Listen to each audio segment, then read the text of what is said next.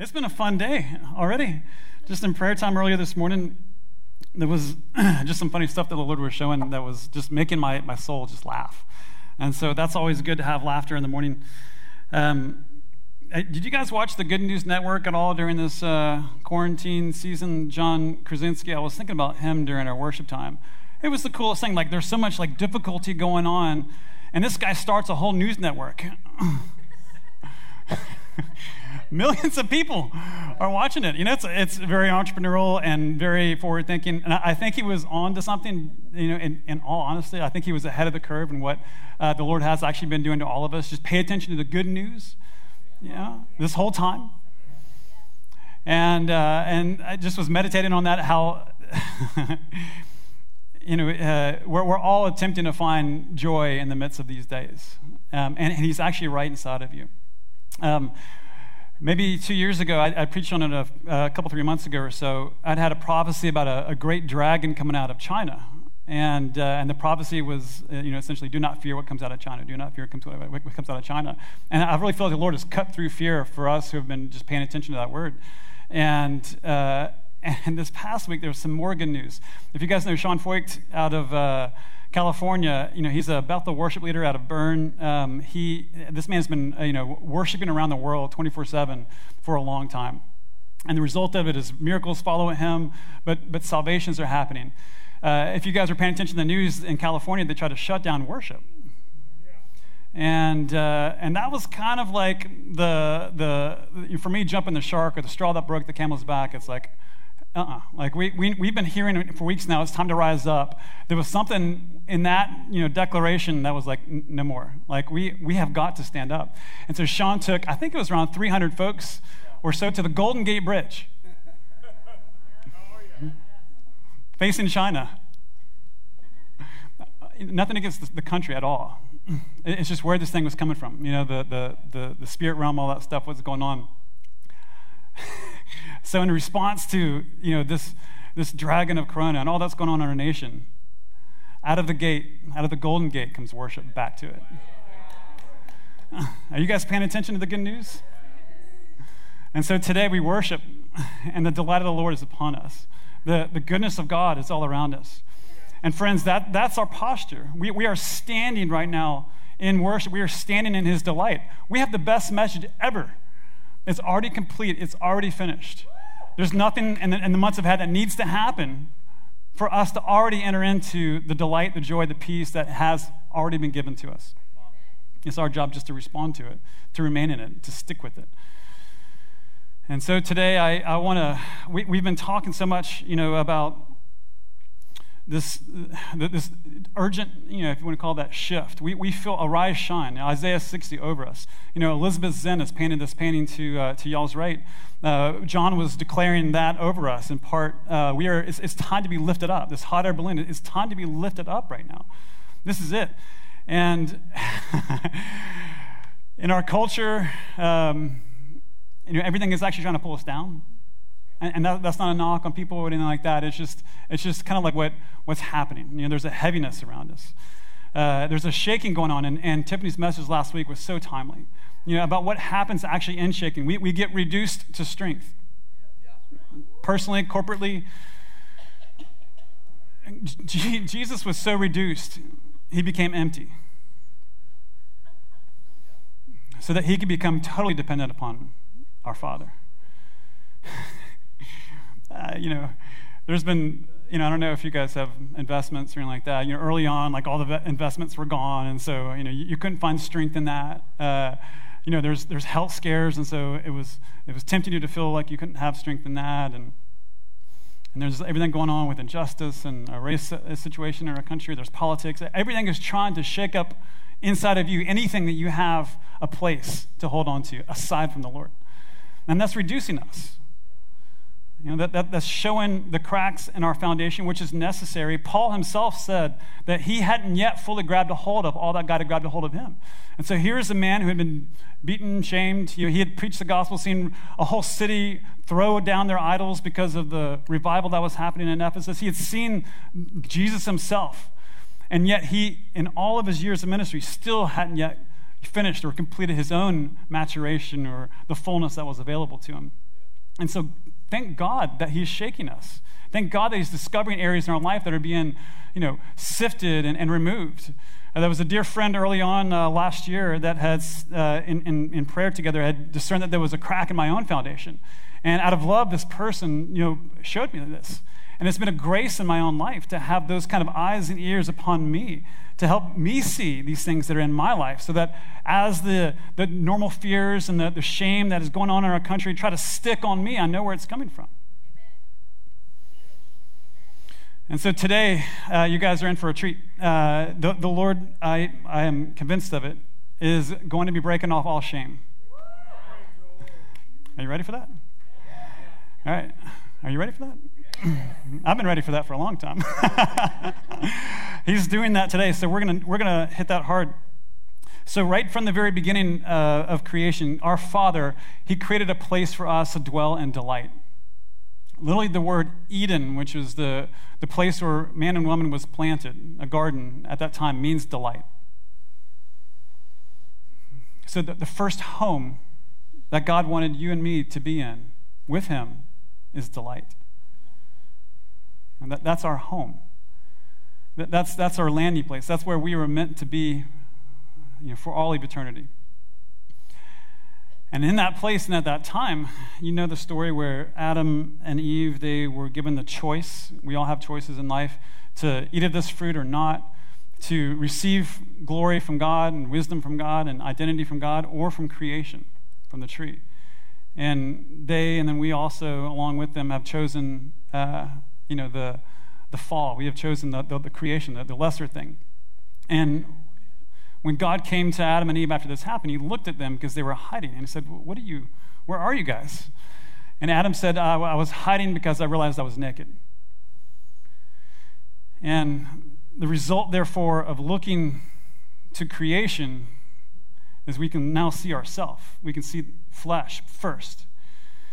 Before there was nakedness, before the fall, uh, I believe, and I'll show you in Scripture in just a moment, that we were actually covered with glory the, the first thing that we would have seen about ourselves is, is glory.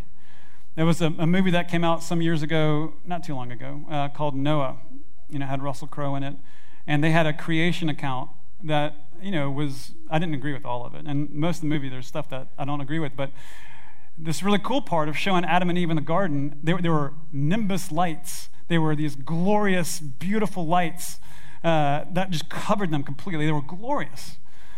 And, and I believe that this is more accurate of who we were before the fall. Uh, Mary Haas, who uh, you know, has a ministry up in Moravian Falls, who's an artistic uh, prophetic painter, um, she believes that the, the, the eyes of the Spirit were what we first saw things with, and so we saw ourselves with the Spirit around us uh, first and always, and that glory, that glow around us at all times.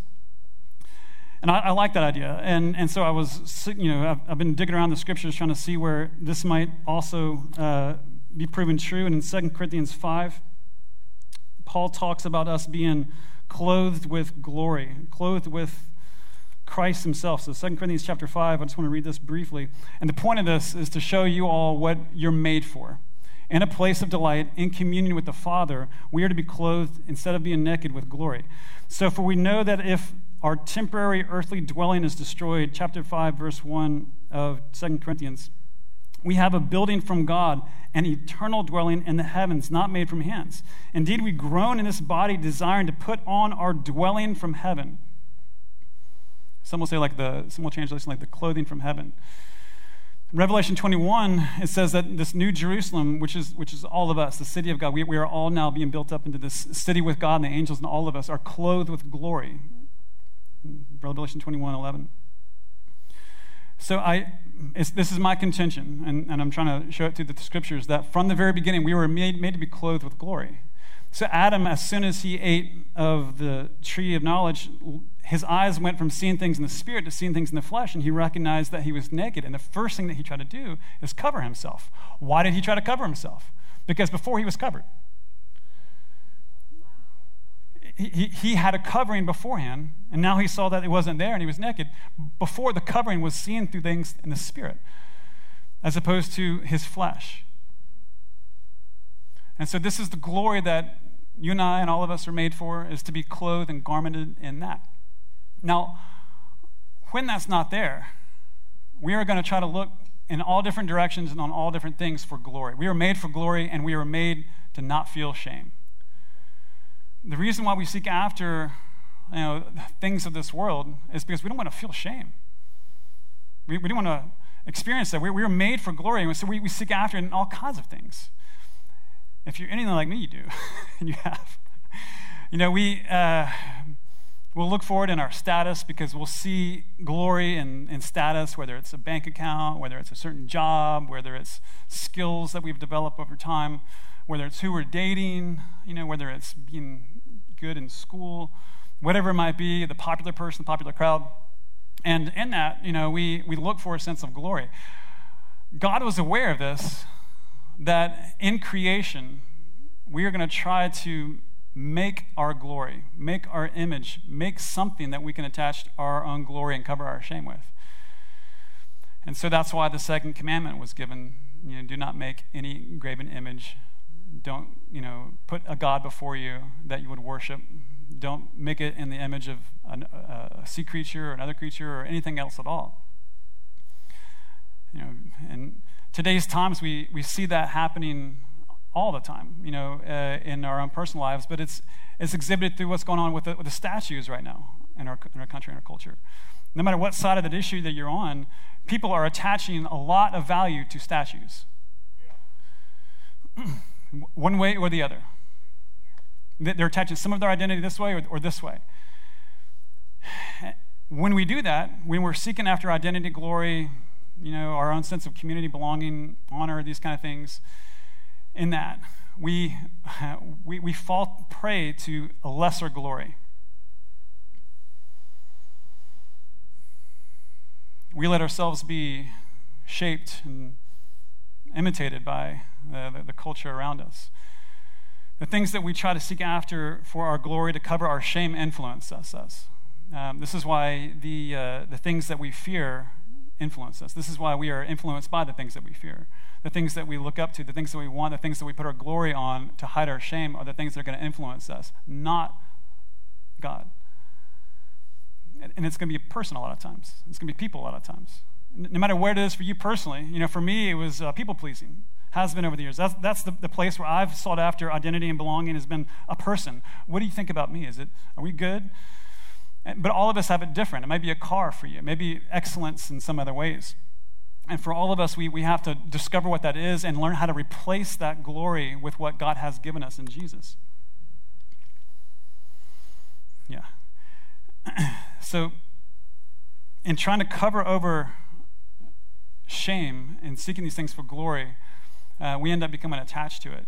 Now, it's understandable because, you know, if you guys have ever experienced shame before, which we all in some ways have, uh, it's something that none of us want to feel. It's an intense feeling of pain, as Brene Brown would say, of, uh, of not feeling that, you, uh, that you're feeling that you're flawed and that you're not worthy to receive love and belonging. It's this feeling of being like a failure.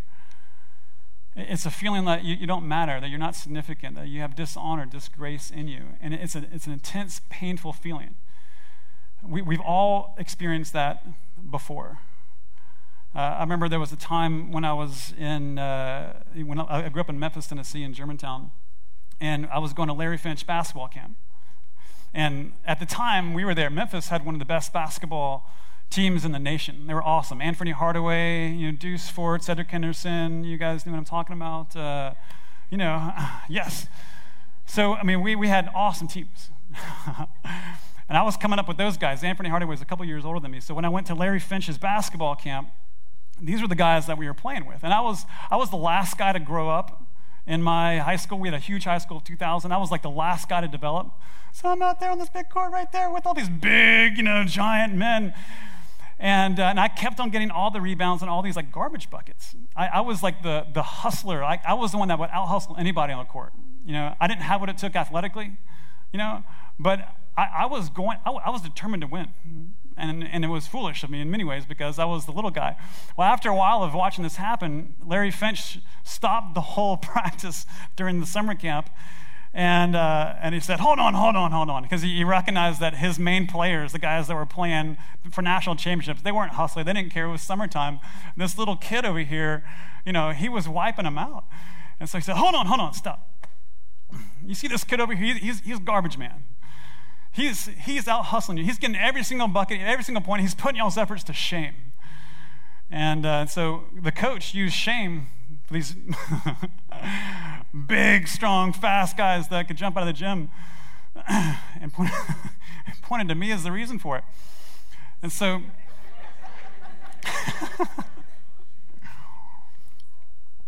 and so the next, the next play down the court, um, the, the team I was playing on, we, we missed a bucket, and I ran back on the fast break to, to guard for the, for the fast break bucket and Cedric Henderson and Alvin and, and uh, Henderson, um, Cedric Henderson and, and, the other guy, uh, they they came after me. Uh, it was a two-on-one break, and about the halfway part on the court, uh, he he sizes me up and he's about going full speed. I stop maybe halfway between the goal and the free throw line, and Cedric, who went on to play with the Cleveland Cavaliers and some other NBA teams, saw that. got to just inside the free throw line and jumped over me to dunk it. You know, he ended up being like six foot nine. You know, I mean, just a, a baller out of nowhere. And so, and then and then he just looked back at me and smiled.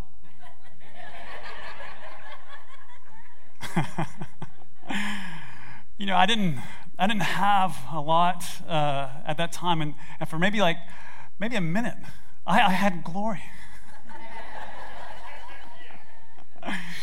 and then I was put in my place. that was a little bit of shame that I felt at that time. There's been times like you have where, uh, you know, maybe, maybe you have, maybe not, where you've done something so hurtful to another person that you, you don't, you know, you don't even want to get out of bed. Uh, you, you recognize that you just, you just want to cover up. You're like, oh God, I can't do this. You, you avoid people, all that kind of stuff ah, you know, that, that shame kills me, you know. And I've walked in that. And I, for years of my life, I walked in that. I didn't know how to get rid of it. I didn't know that it was a thing. I just felt it all the time. I thought that was normal existence. And then I came to know who Jesus is as the, the one who took that shame. And, and I've begun to recognize that it's always the Father's desire for you to walk in lightness and, and delight and, and, and peace and, and honor at, at all times, no matter what comes your way, no matter what people say about you, no matter what you do. But it takes some practice. But I, I also want to highlight how this works. Um, shame is something that, because of it and the fear that goes along with it, all of humanity throughout now all of history ha- has ruined themselves. You know, th- this world in, in so many different ways. God's got a rescue plan, but we have to acknowledge that, you know, in, in, all the ways that shame has hurt me, hit, hurt us, it has affected us. It's affected our culture today. It's a leftover. We hate it. You know, I hate it in me when I see it there. And so it's a big deal to God that, that we understand how shame is broken off and, and, and the price that He paid for you to have it removed. And so uh, I want to talk just, you know, for a, a second about uh, what Jesus did uh, on the cross through his crucifixion. Because we know, and we, we love this verse from Hebrews 12, uh, that for the joy set before him, and I would say for the return of delight among all of us, he endured the cross, despising its shame, scorning its shame. And that word scorn, despise, it's like, it's so far beneath me I'm not even going to acknowledge that it's there. Uh, you know, and sometimes we don't think of God as having strong negative emotions. Uh-uh. He hates this stuff. I mean, he's, he's, he is, he's jealous for you and me never to experience shame. He, he hates it on us. There, there's a burning jealousy of fire in him for you to know this. I mean, if you want to see God mad, oh, so, so let's talk about the cross. So Jesus, uh, he, he, knew it was coming. He, he prophesied it long before uh, the cross actually happened that he was going to be lifted up. The cross at that time, it was developed around I don't know three or four BC. Some indications around around the, the Persians and the Medes. They started to to hang people up on a tree uh, people. They did it to those peoples that they would conquer, uh, the Romans and the Greeks. They took it up. It became this instrument where, in culture, if you were hanged on a cross, that was the that was the lowest form of human expression. That, that was the most indignified thing that could ever happen. You didn't have any clothes on. So, again, it was a return to nakedness in that sense. It was a place where uh, the, the Romans, they wouldn't even allow their own citizens to go through with it. They forbid it. They said no Roman could ever go through the cross. Only aliens and slaves could go experience that during the imperial times.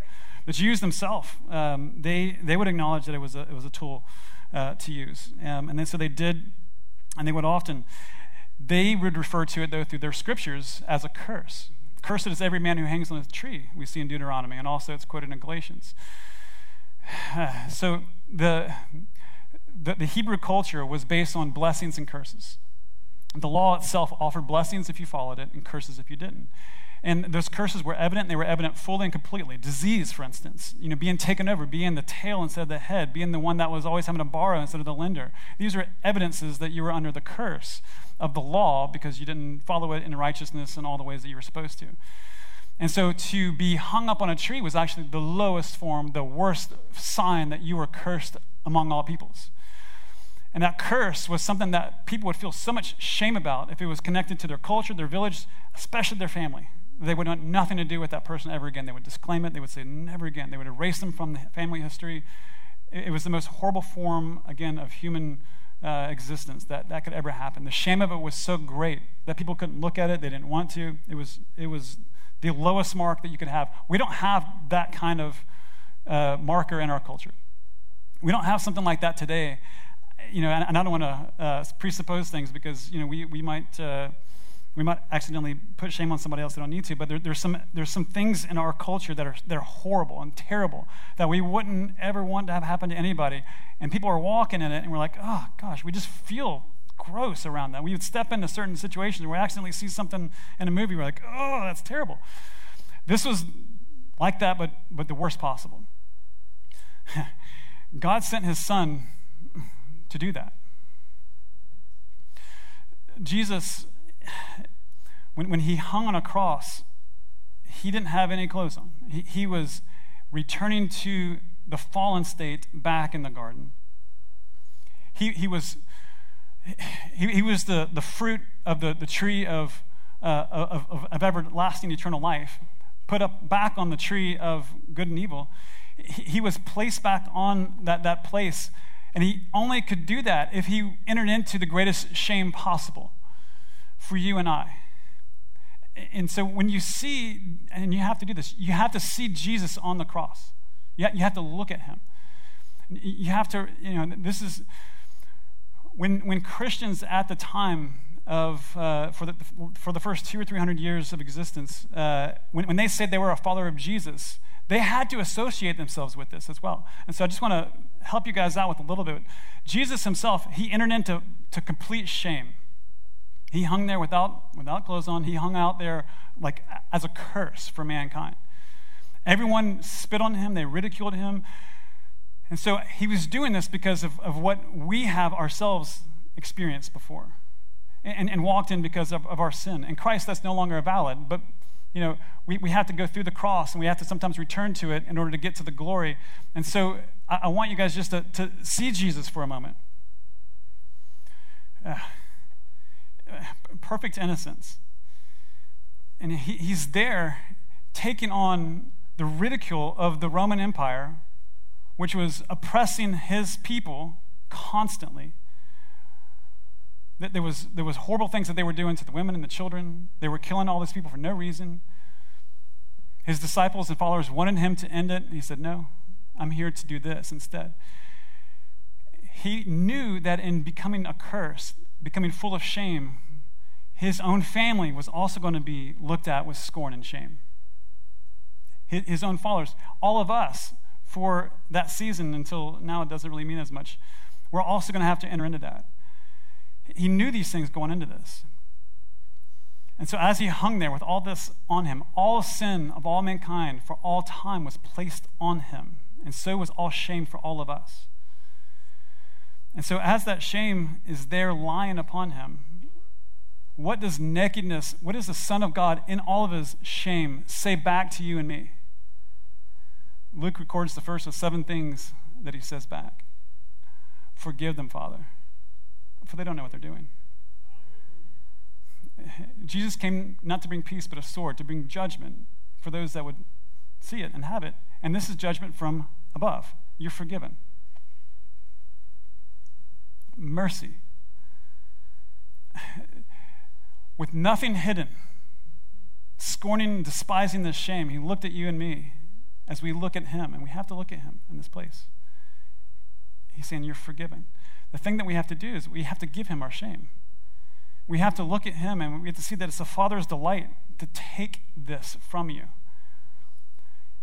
You know, another way of saying it is that whatever you've done in the past, whatever you've done today as you woke up, whatever happens in your life, whatever shame you deserve, whatever shame trying, people are trying to put on you, you have to actually give it to Jesus.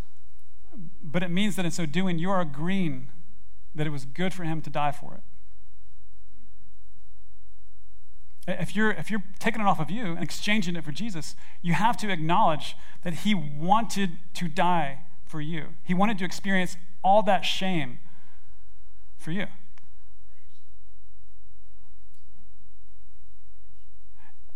I mean, would it go too far to say that we killed him?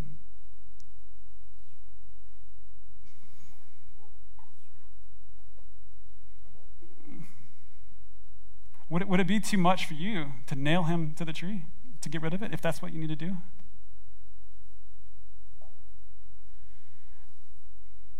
Is that agreeing with what he himself delighted to do for you, what the Father delighted to do for you?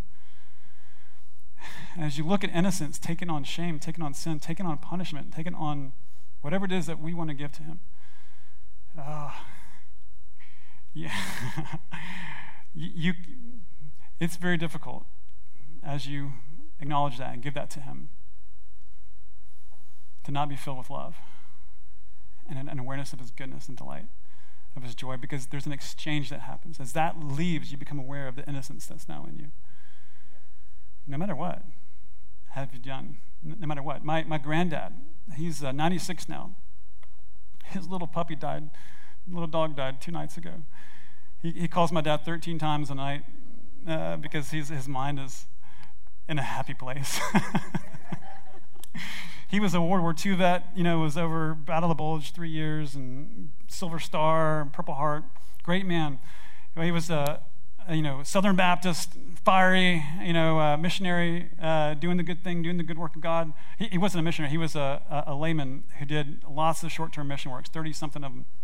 And he went to a country called Moldova I say called Moldova because I don't even know where it is. You know, it's, it's somewhere near Bulgaria. And, um, and so he, uh, he met a man there named uh, General, um, what is it now? Uh, Krish, Krishnikov. Something, uh, you know, it was a Russian general. And he, uh, he went there for several years, and this Russian general, and he got to become friends because they talked and traded war stories. And Dmitry Krimenov, yeah. And so, Granddad, uh, you know, I think the second or third year he was there, uh, they were hosting like a little medical table where they were giving people, you know, uh, some kind of uh, medical treatment for whatever things they were there. They were on a medical mission trip. And Krimenov was like the village guy, you know, in that, in that place in the, in the world, you know, the village guy is like the guy. You know, we, we have mayors that kind of have a little bit of power. The village guy has all the power in these places. You know, there's not, you know, an effective law system or government system, so they kind of rule themselves in many ways in these places. so he was the Russian Soviet general. He was a big dude. And he in line. You know, uh, there was a long line for medical treatment. He went to the front where my granddad was.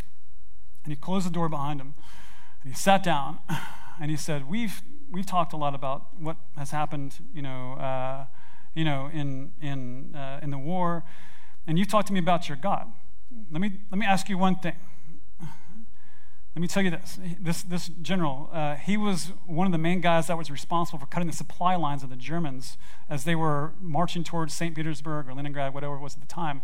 And I think 200,000 German soldiers died in that winter.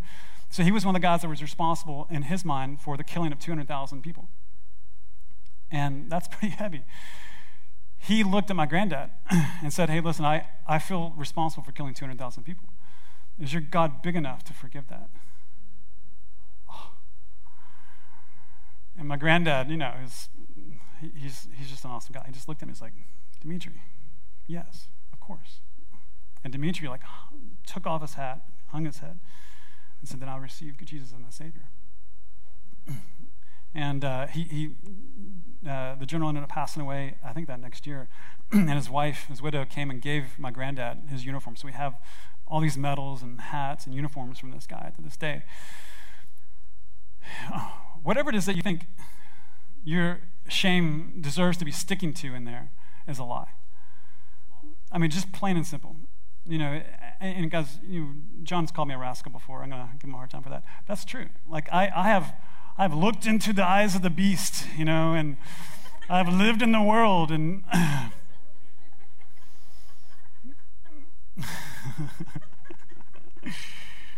you know, um, I can, I can tell you some funny stories. I'm not so.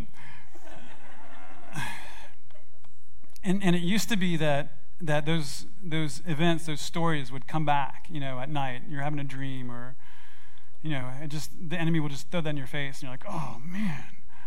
Um, and, and early on, you know, I'd be insecure, you know, with uh, with Elizabeth, and and you know, I'd upset her in some ways. I just was crushed. I'm like, oh man. Now I'm fine. I don't, I don't care at all. I know. no, I'm just kidding.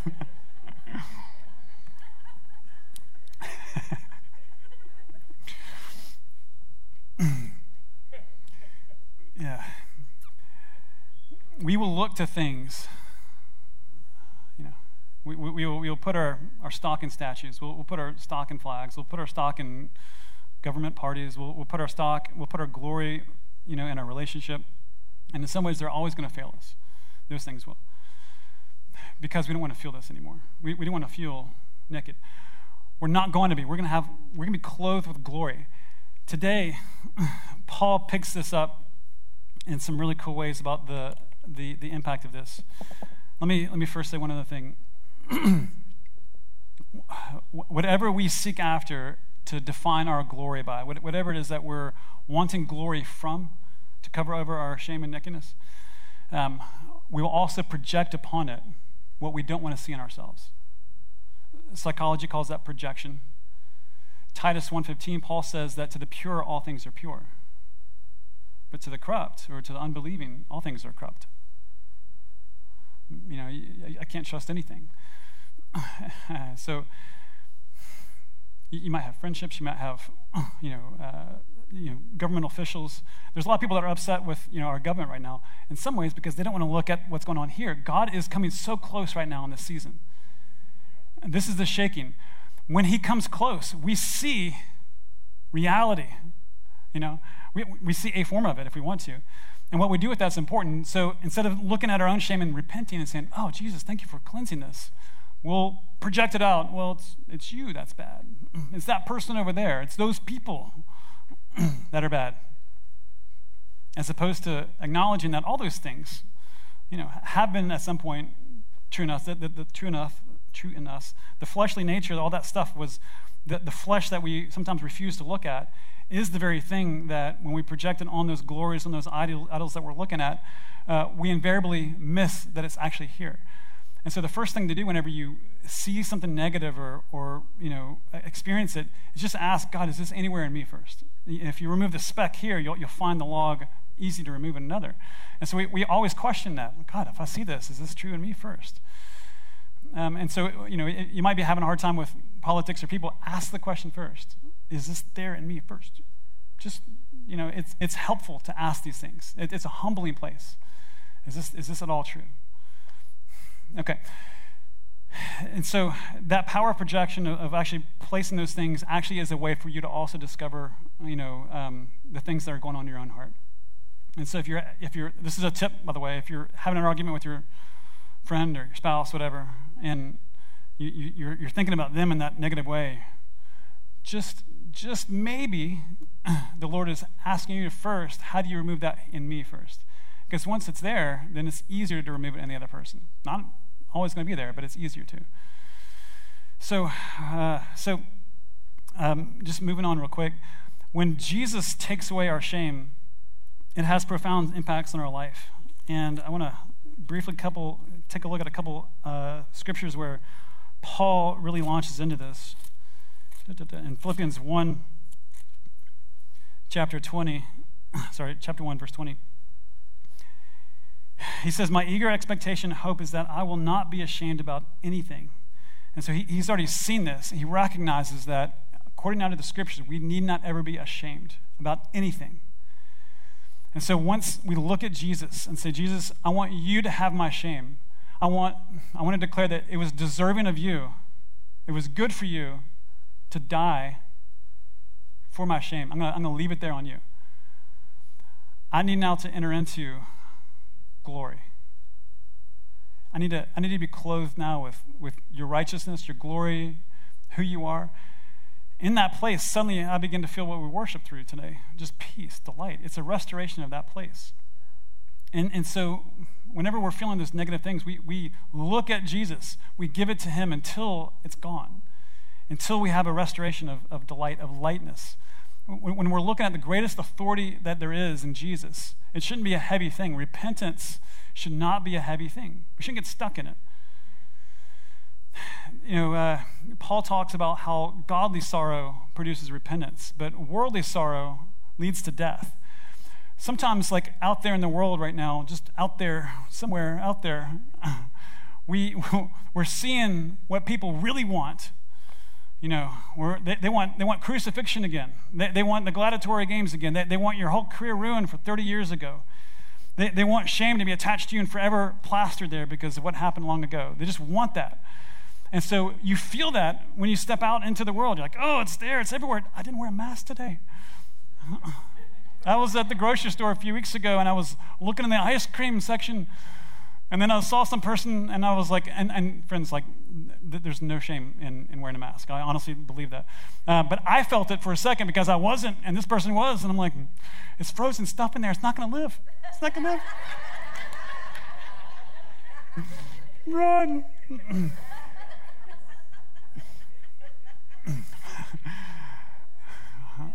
but we can feel that. You know, and, and we may be on different sides of that issue, and we may be looking at other people going,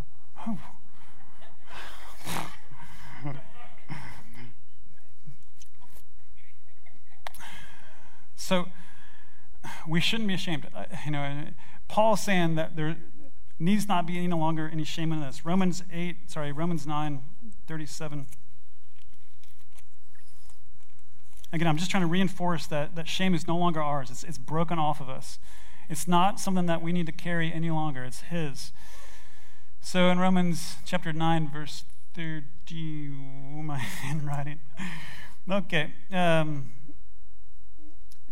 yes. Okay. Look, I'm putting a stone, uh, yes, uh, I'm putting a stone in Zion to stumble over and a rock to trip over, yet the one who believes on him will not be put to shame.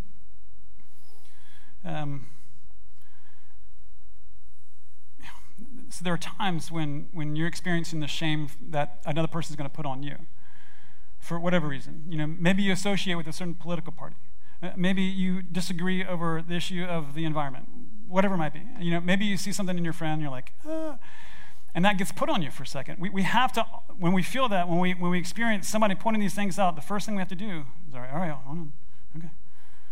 I'm forgiven here. I, there's no shame here. There's no, I, am not ashamed any longer. If I've done something wrong or if there's a different opinion that I can look into, I need to make sure this is good because from that place then i can open up and say hey listen thanks so much for bringing that up to my mind.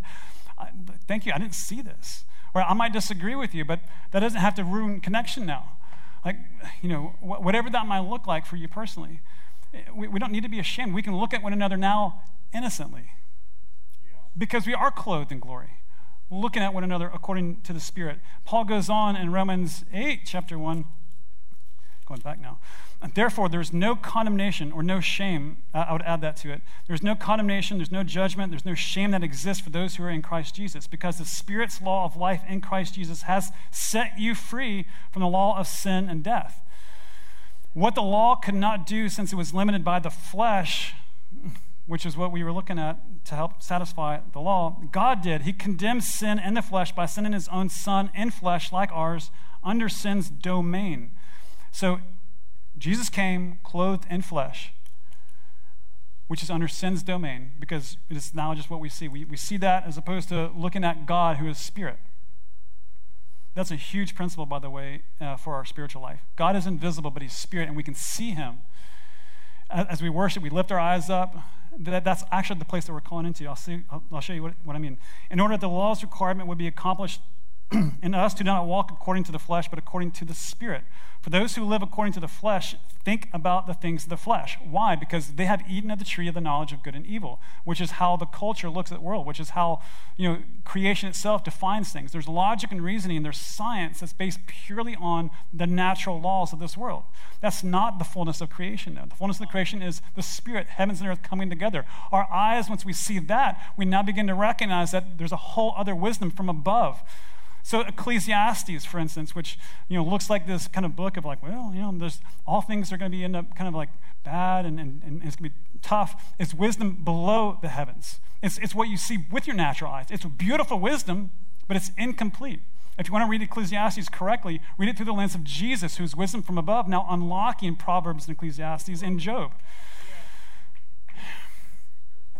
And he goes on. So, Romans 8, uh, again, verse 5 For those who live according to the flesh think about the things of the flesh, but those who live according to the Spirit about the things of the Spirit. They think about things of the Spirit, where Christ is seated in the heavenlies. And so, the trick, if I could say it like this, to escaping the shame and the fear that's all around us right now is really simple. Keep your thoughts on things above. It's like what John and Tiffany have been preaching over and over and over again. There's two things there's fear and there's love keep your place keep your mind focused on things above where there is love. Like we just we just we just saturated ourselves in it today. Sometimes you guys wonder why we saturate certain verses certain songs or just maybe one word love good in worship is so that we can be completely filled our minds transformed in the place that's true in the spirit and have our minds focused on that because that's the antidote that this world needs. We need to saturate that all the time. When we have conversations disagreements with friends colleagues coworkers kids we have to maintain that place at all times that's your glory now on earth as it is in heaven. Keep your mind in that place. You are surrounded by glory. You may walk around the house feeling the wonder of out of the shower experience. I'm not going to go there. Covered in glory. As you know that you're loved and you're amazing. I'm a man. This is how I look at myself. You know, I mean, I understand for you ladies it's a little bit different, but just saying that it's real.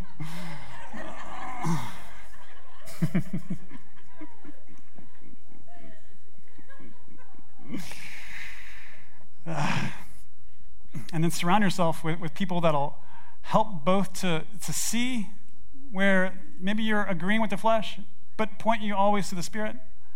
And be willing to listen to both.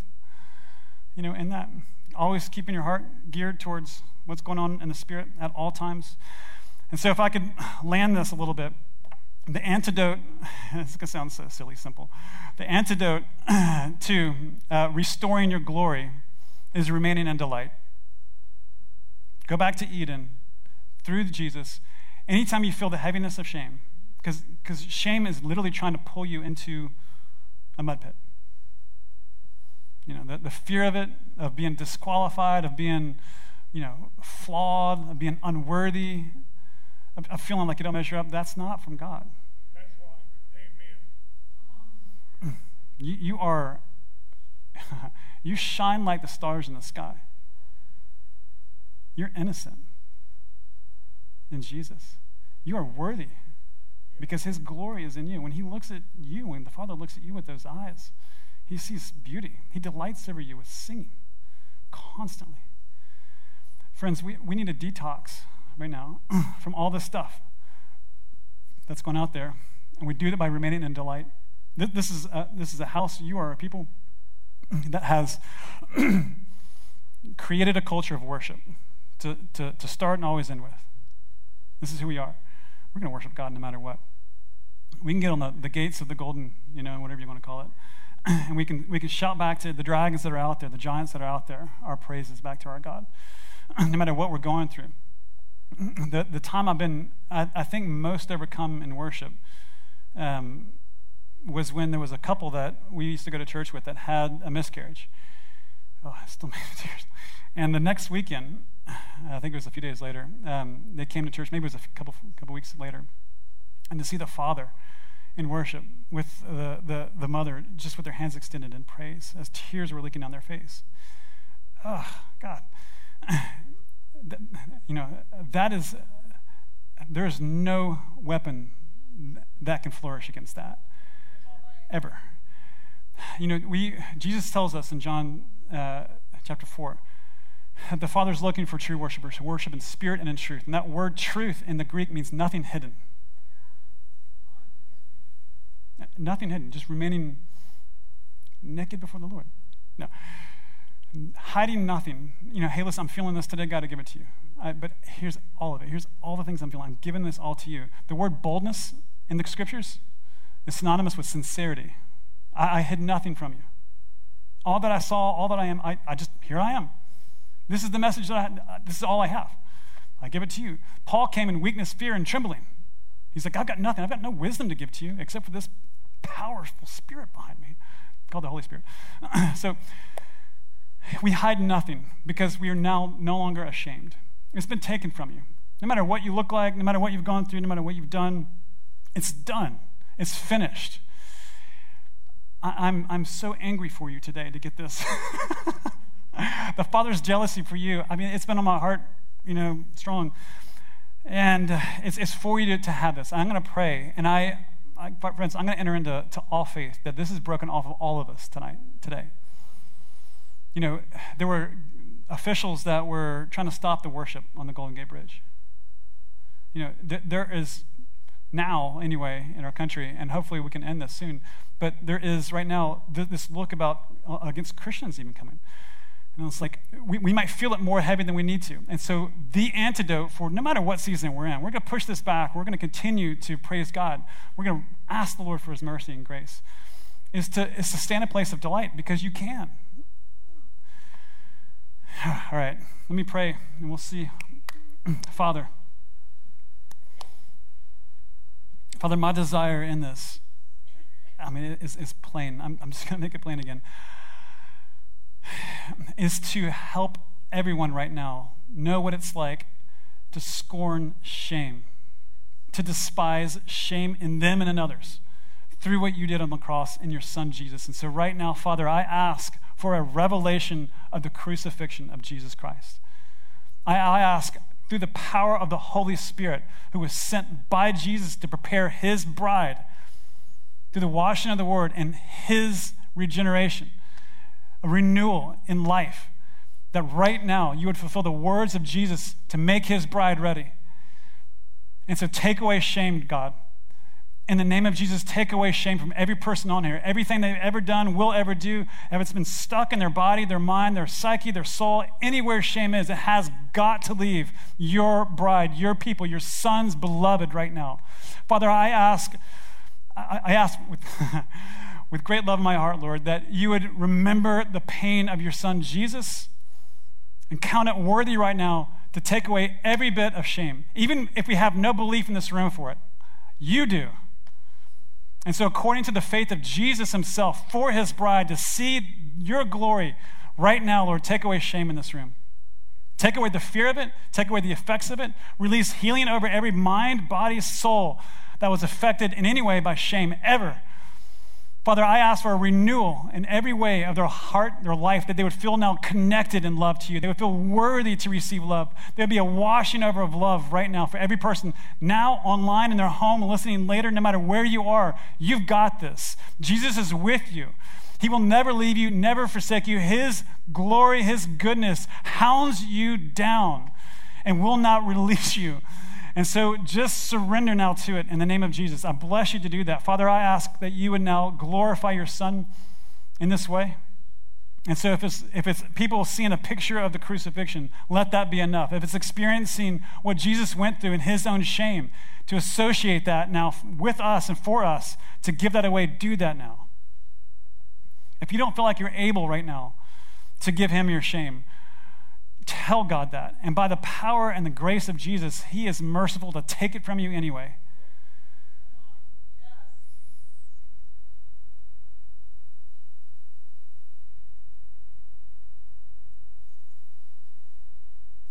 Father, there is a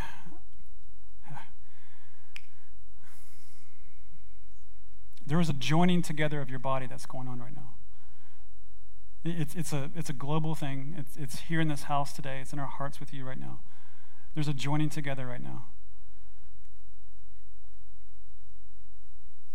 And so, because, Father, you are taking away shame, I ask for a restoration of every relationship. I ask for a unity among believers, God, that we've never seen on earth before. I ask that there be a, oh, I ask there be a supernatural glory that covers every one of us. That we're, we're within 10 feet of another believer, 20 feet, whatever. We feel, we know, and we are certain of that unity that cannot be broken. I ask for supernatural revelation of discernment to now know the, the unity that we have in the bond of peace in the Holy Spirit. That peace is in the Spirit first and foremost, and always. And you, because you told us, Lord, we can discern your Spirit in your work. And so, Lord, I ask for a revelation and release of the power of the Holy Spirit and His discernment, His awareness, His revelation, so that we can know one another by the blood of Jesus and by the Holy Spirit. Father, I ask you to restore John 17. We were first connected up above with you, and then therefore have fellowship with one another through that first connection with you. Father, I, I'm going to keep on praying this. Father, I, I ask that you would jealously now attack shame. I'm just going to pray that. Father, that by, by, by the power that you have, that you would now push out shame of this house forever, of our, of our homes forever, of our lives forever, and that you would forever keep it at bay, that we would jealously guard it, Lord, by our words, by our actions, by our forgiveness, by our humility with one another, by our dependency upon you at all times. Father, this is a mark of a new era that we are in for the church. This is the great awakening. Father, you have activated us as a church. We are in that now. We are forerunning into that now. And this is your mark into it, Lord. We are fulfilling Ephesians 4. We will be a pure and spotless bride, unified in every way, carrying the full measure of Christ everywhere we go. Father, release your fullness now in every place where there was a gap, every place where shame would put a crack in there. Lord, fill that space now with your fullness, with your presence, with your kingdom.